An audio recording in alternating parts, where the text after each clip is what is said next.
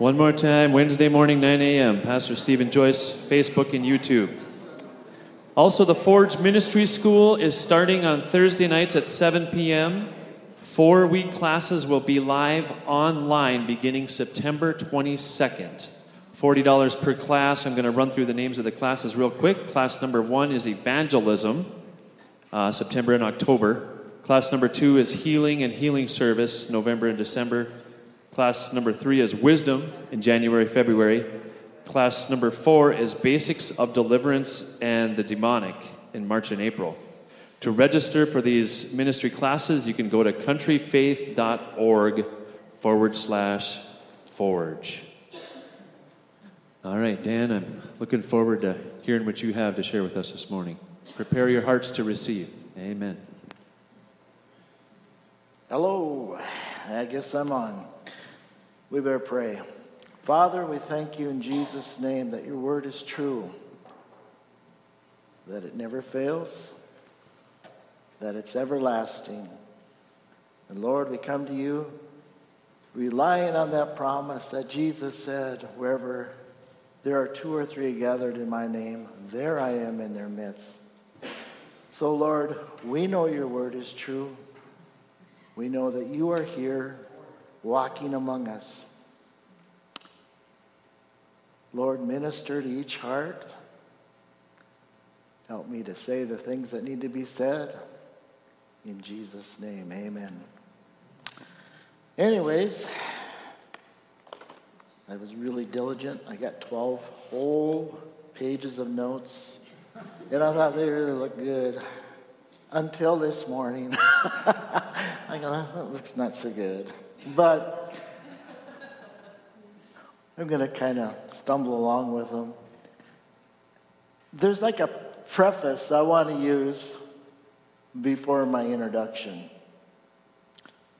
Standards, absolutes. You know, in the world of philosophy, it appears, or academia, there's like this thing uh, well, there are no real moral absolutes. Um, but in practicality, in life, there are. You absolutely will fall if you jump off a building. Unless there's a miracle, you will fall. If you're on a job site and um, someone yells at you, you're cutting the boards, and they say, hey, get me one three and a half feet. You know, three feet, six inches. And you say, well, you know what? I think I'm pretty good at guessing, and I'll just cut it and give it to them. That doesn't go over too well. In fact, you might be wearing the board after the second or third time.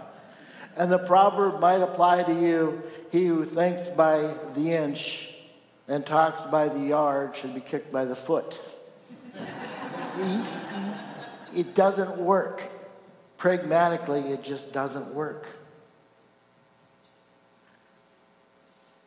God's word is called the holy, or it's called the scripture of canon, or the canon of scripture. Now, that's not the kind of cannon that you light off and explodes. Canon is actually a word that means reed. I can still remember writing that back in the 70s. And reed was used to measure. So all of our experience in life needs to measure up against the Word of God. Okay? No deviation, it is an absolute. Now, if you want to try to play a game and, and, and circumvent that, it doesn't work. Life isn't happy. And we're going to talk about how to be happy today. Um, here's where it gets interesting. It's like a, it's like a watermelon. You're trying to hack into it.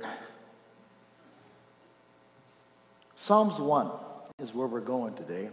I don't know if the camera's on. It doesn't matter. We're just going to be in Psalms 1. Anyways,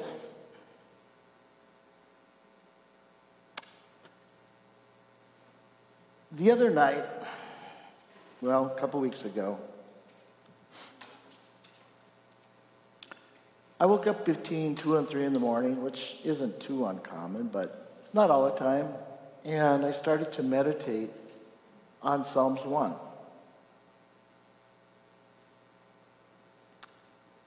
And in that time of meditation, it was kind of between being asleep, being awake, and just concentrating on that song.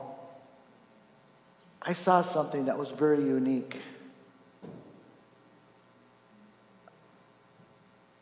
There was like a picture that played out for me, a life event that when I went to secular college, I saw the progression that the enemy had laid out for me to become an agnostic. I was just in my 20s. Fortunately, I got into Bible school and I had that foundation. But I saw it. I mean, I saw it just as clear as day. And I don't even know if I can convey it to you, but I'm going to try okay? So that's why we're at Psalms 1. Also, I will tell you this. Prior to me going into secular college, when I was at Bible school, my last couple months was like, God, I need help. I don't know what I'm going to do. Um, the only guidance I got was Psalms 1 and Joshua 1 8. Meditate on my word. So I was dutifully doing that. And later on, I mean, way, I'm 66 now, I mean, I was in my 20s then. All these years, I finally saw why. God will put stuff in you. You don't have a clue what's happening, but later on, you see why. And you're going, wow. So, let's go ahead and read Psalms 1. It says, Blessed is the man who does not walk in the counsel of the ungodly nor standeth in the way of sinners, nor sits in the seat of the scornful. But his delight is in the law of the Lord, and on his law he doth meditate day and night. He'll be like a tree that's planted by rivers of water, that bringeth forth its fruit in season. His leaf does not wither, and whatever he does will prosper. The ungodly are not so, but are like the chaff which the wind driveth away. Therefore, the ungodly shall not stand in the judgment, nor sinners in the congregation of the righteous. For the Lord knoweth the way of the righteous, but the way of the ungodly shall perish. Notice verse 6 For the Lord knoweth the way of the righteous, but the way of the, of the ungodly perish. Um, some people like to say this is the psalm of two ways. I like to say the road to glory or the fool's highway. Okay, so starting out, the first step in being happy is, well, he tells us, he says, blessed. Blessed means not just, it's an abstract term. It's like happiness is not just one happiness, but several happinesses. And so I kind of dug a little bit more into that, and it's, um, it, can, it means pleasure, happy, uh, the word entomo- the etymology of the word means um, level. So, if any builders are in here, you're happy when things are level. They're not level, sometimes you're not happy or straight. So, happy, blessed is the man. And then it is kind of it is, not kind of, it is a Hebrew poem and it's got a certain structure to it. And there's some word pictures in here. But it starts out with three things that the blessed man does not do, or woman.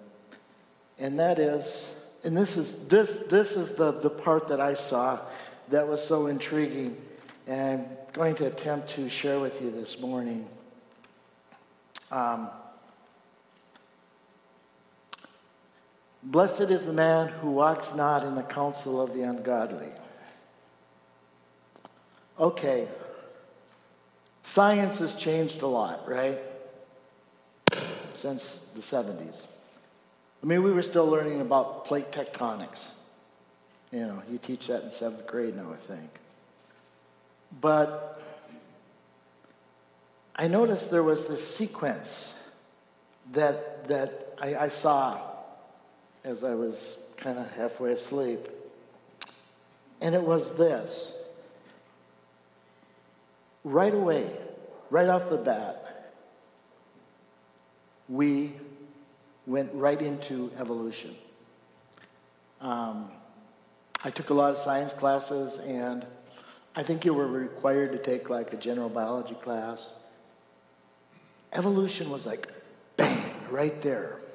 And it wasn't taught as a theory. It was taught as an out out fact. I mean, it just this is it. It is evolution. So I can remember certain things like, and like I'm saying, this is old science, so a lot of it's been refuted. The Big Bang Theory, you know, billions of years ago, somehow things exploded. Boom. you know? And out of this explosion, out of this chaos, we don't even know what, how it exploded, but out of this explosion, out of this chaos, we have galaxies that were forming, supposedly still are forming, which they found out isn't happening. Um, solar systems came about. Billions of years later, the earth was cooling, and you had this primordial, primordial, primordial slush on the ground, lightning struck it. And in that, in that, I know it sounds terrible, but it's just, I mean, this is this was taught with, you know, with, with eloquence, and you know, you had to believe this. So, lightning hits this this slush on the ground that's made up of polypeptides and amino acids and other building blocks of life. And somehow we created an anaerobic bacteria. Okay, that's the bacteria that lives without oxygen. Get blood poisoning from it, maybe tetanus. Anyways, so this thing, billions of years later now, goes somehow water's formed and it goes into this water and time marches on and it mutates into a cell, some cells. Like I said, this is old science. Cells today we find out are really complex. And so you got this cell that's kind of whatever it's doing. It's, it's kind of like starting to multiply. And, and it's, in life, we have life. All right, so it moves on. And throughout this whole point here, many of the professors were a little bit tentative. I mean, they, they sincerely believed it or acted like they did. But I remember one of them said, Well, you know, it's kind of like loaded dice. Well, who loaded the dice? You know, it's just going to happen. Okay. you got to get the grade. You got to remember, you got to memorize it. You got to regurgitate it. So um, it was like, this is the, this is the thing right here. Um,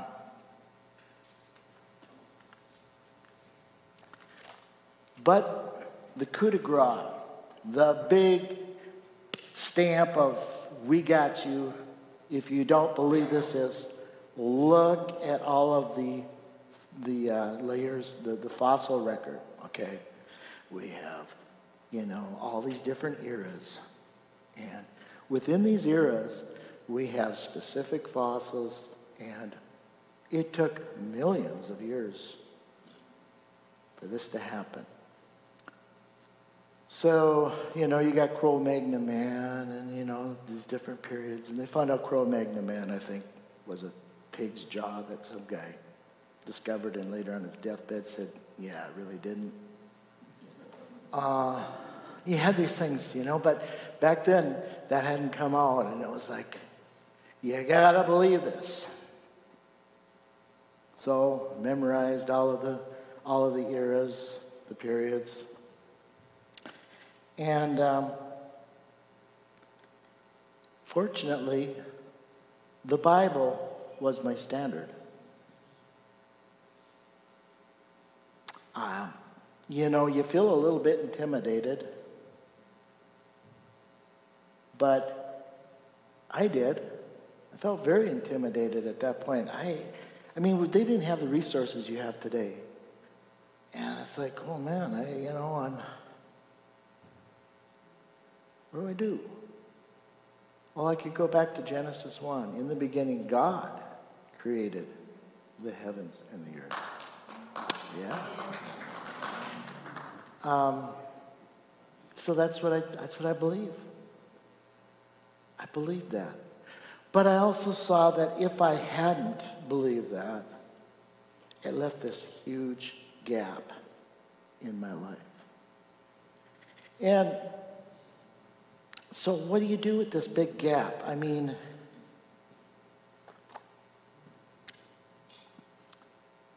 you have no moral compass if you don't have God. Sorry, you just don't. And I remember one of my ethics and education classes, my teacher was like an evangelist when it came to humanism.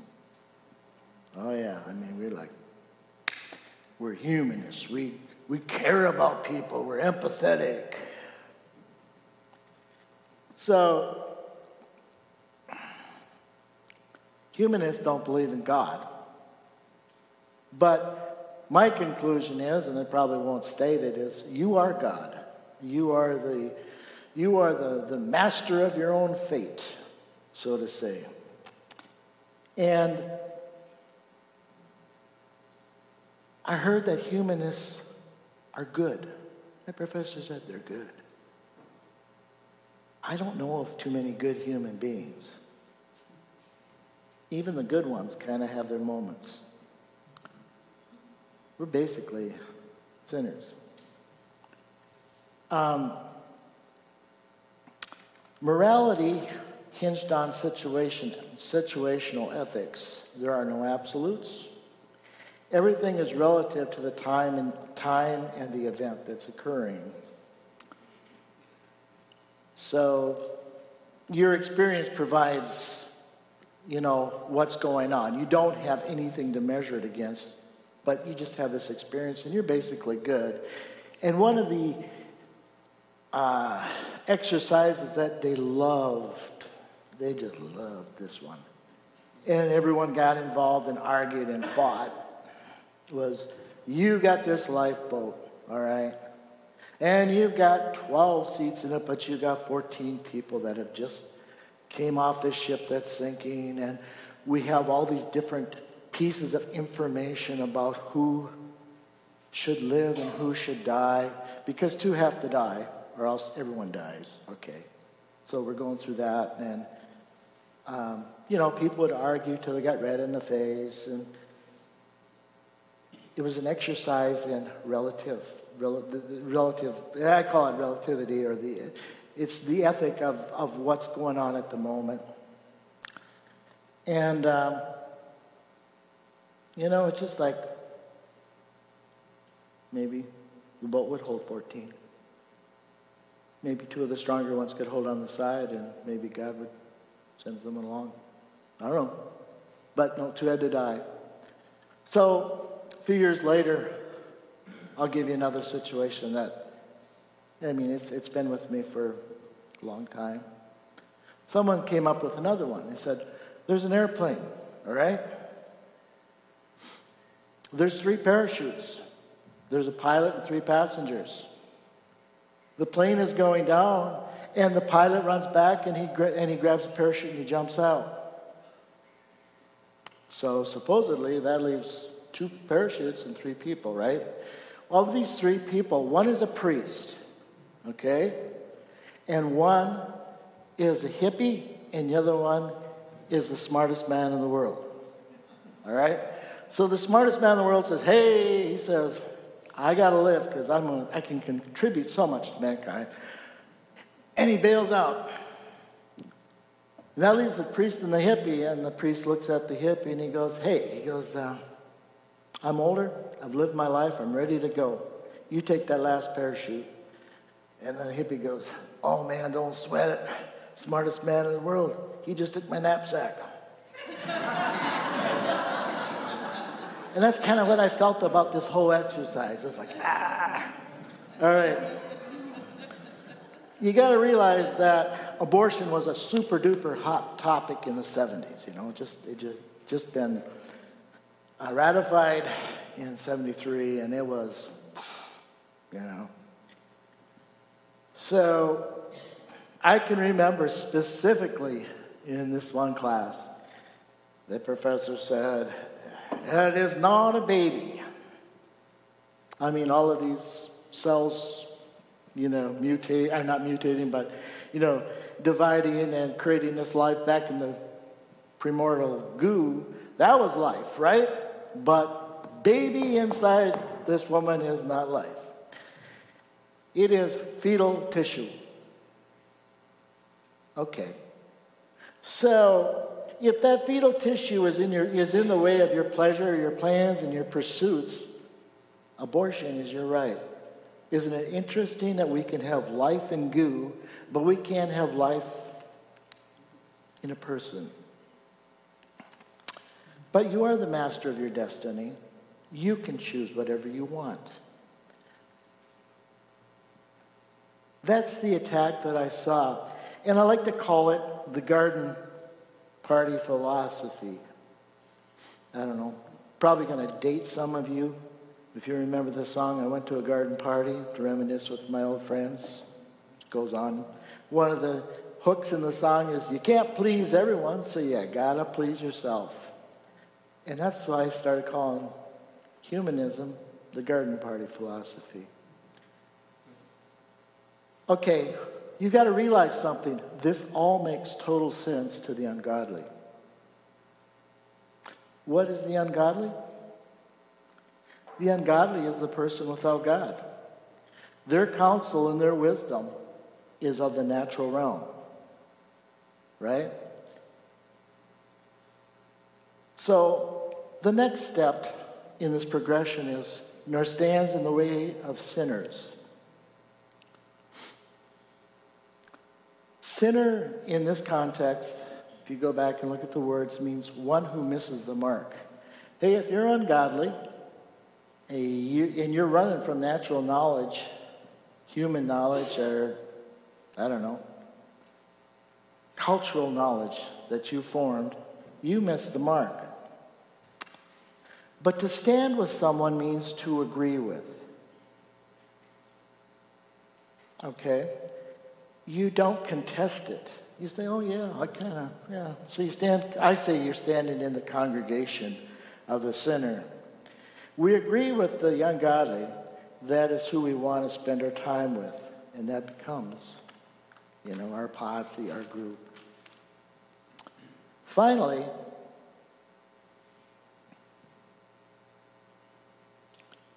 our sits in the seat of the scornful. So we go from receiving the knowledge, which is ungodly, to agreeing with it, to sitting in the seat of the scornful. The scornful to sit. You know, like in Ephesians, we know that it says that we're seated with Christ in heavenly places. It's a place of authority. The elders sat at the gates in Israel, and that was their place of authority. This, then, finally, these truths become authority in our lives and we mock or scorn anyone who challenges our ungodly belief system. For all intents and purposes, we are agnostic, maybe even atheists. We don't really know. Yeah, the, okay, so that's where that's where we settle. That's where we that's that becomes our authority. Um, and I don't know about you, but I can say that I've lived long enough to encounter people like that. They'll scorn, they'll make faces at you, they'll make fun of you, they'll belittle you. But you know what? You have the truth. And they hate the truth. Okay. So, what do we need to do to be happy? Happy, happy. We don't do that. That makes us sad. It says, um, but his delight is in the law of the Lord, and on his law he does meditate day and night. You got to get God's word into you. You got to get truth into you. Delight is kind of an abstract term, but we can say that it's something that means, if we go back and look at the, the etymology of the word, it means a valuable thing. It's really valuable, extremely valuable. When you were first in love, infatuated, what did you think about? Not work. Nope. Don't think so. You thought about that person. Okay. Well, same kind of context. But his delight is in the law. The law is the Torah, teaching, testimony, statutes. Also, there's a word picture there. It has the flowing of water. The water finds its correct pathway to truth. Okay? So we could say his pleasures, his valuable thing, is the teaching of the Lord, which flows the right way. Interesting thing about going the right way, Jesus said, I am the way. So you're I was going to find Jesus at the end of it. And the early church was called the way. In fact, we used to have a Bible that said the way. Kind of cool. And on his law, he meditates day and night. Meditate, ponder, reflect are murmurs.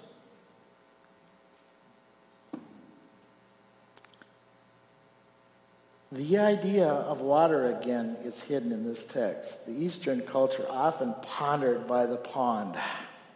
Hence, you get the word ponder. Pond, ponder. No. When you ponder, the word is pond. Or they reflect by the reflecting pool. So, again, been thinking about this for a long time, so it's, you know,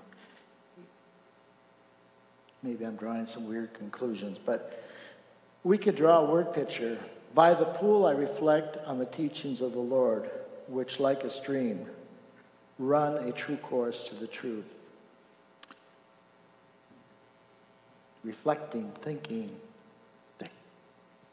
that train of thought is always moving kind of towards you, Jesus. You're the way. Day and night. Man, that's tough. Have you ever really worried about something? I mean, flat out took your gloves off and worried. You can worry day and night, night and day. Day and night. If we are worried about something, we can think about it day and night. So, by God's grace, we can rejoice, give thanks, speak God's word, meditate, and pray day and night. Or, as Brother Lawrence said, we can practice the presence of God. So again, I'm going to put this in my own my own little the Dan's version. the Dan's translation. My pleasure, the most valuable thing in my life is the teaching of the Lord, which flows the correct direction to truth. On this valued teaching, I will, I will ponder, reflect, and speak to myself and others these wonderful things. In the night and throughout my busy day, I will take time to move back to this central, centered position. So we got the promise. You'll be like a tree planted by, by rivers of water that bears its fruit in its season and its leaf does not wither. In all that he does, he shall prosper. All right. He Okay, this tree is planted by God. You are the planting of the Lord. And the concept isn't just a river, river, it's a canal that's probably been dug, irrigated, so you're put down by this canal. And in due season, you're going to bear fruit.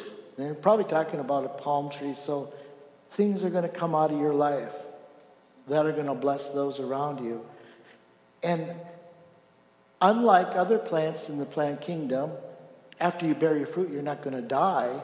Your leaf is not going to wither in the heat of the day or in the drought or any other time. It's going to be vibrant and alive. That's the promise. In all that he does, he will prosper. And you know what? Prosperity is kind of nice. It doesn't mean you're driving a Rolls Royce, flying a plane. No. It means that you're accomplishing those things that God has put in your heart to accomplish. And you know what? He's such a good God that He's not going to let you starve. He's not going to. I mean, God is more, probably more abundant towards us than we even have a concept. He takes care of us. So he'll put a dream in your heart, and you'll see it come to pass as you put his word in, into play.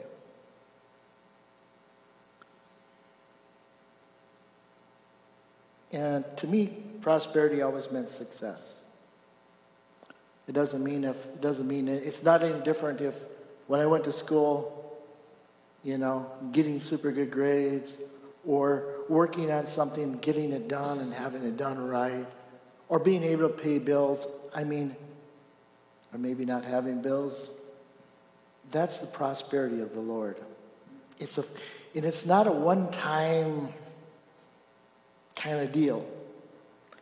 The prosperity of the Lord sometimes takes a while, but it takes off and it gradually moves and it doesn't go down. It keeps on moving up and up and up. That's the true prosperity of the Lord. Um, I don't know if I've really. Yeah. Okay. So I said, You will thrive when others fall. Some will say, There is no way. Oh, I think I missed something. I even wrote a poem, a poem kind of. okay. You will recover when others succumb. You will thrive when others fall. Some will say, There is no way. You will know the way, for, the, for he guides you and lives inside you. All that he does prospers. And I looked at, and we're just, we will get this thing wrapped up quick here. Therefore, the godly shall not stand in judgment. And I go, what does that mean? You're going to be judged. The meaning is there's going to be no one to be their advocate. There is no, no advocate for them. They're on their own before God nor sinners in the congregation of the righteous. Sinners don't like to be around the righteous. You'll find that out, family reunions, different times. You know what? You can't drink a beer with me. What's wrong with you? You know? For the Lord knoweth the way of the righteous, but the way of the ungodly shall perish. The road to glory are the fool's highway. We'll close in prayer. Heavenly Father, we thank you that your word is true. It's absolute truth. We thank you that you speak to us in the night seasons. Lord, we thank you that we don't ever have to be ashamed of what your, of what your word says. That it is truth and that we can bear that truth. And that we have your grace. We have your grace to meditate day and night we can't do it on our own, but we can do it with your grace, with your power. Thank you for the Holy Spirit who resides in us and gives us strength and quickens our bodies and our minds. We pray these things in Jesus' name. Amen. So be blessed. I don't know how to close this thing properly. I never was good at it. Uh, you're done. I guess if you want prayer, you got water all over. Uh, yeah. I probably would have flunked homiletics class for that last one. when I went from a better grade to a lower grade.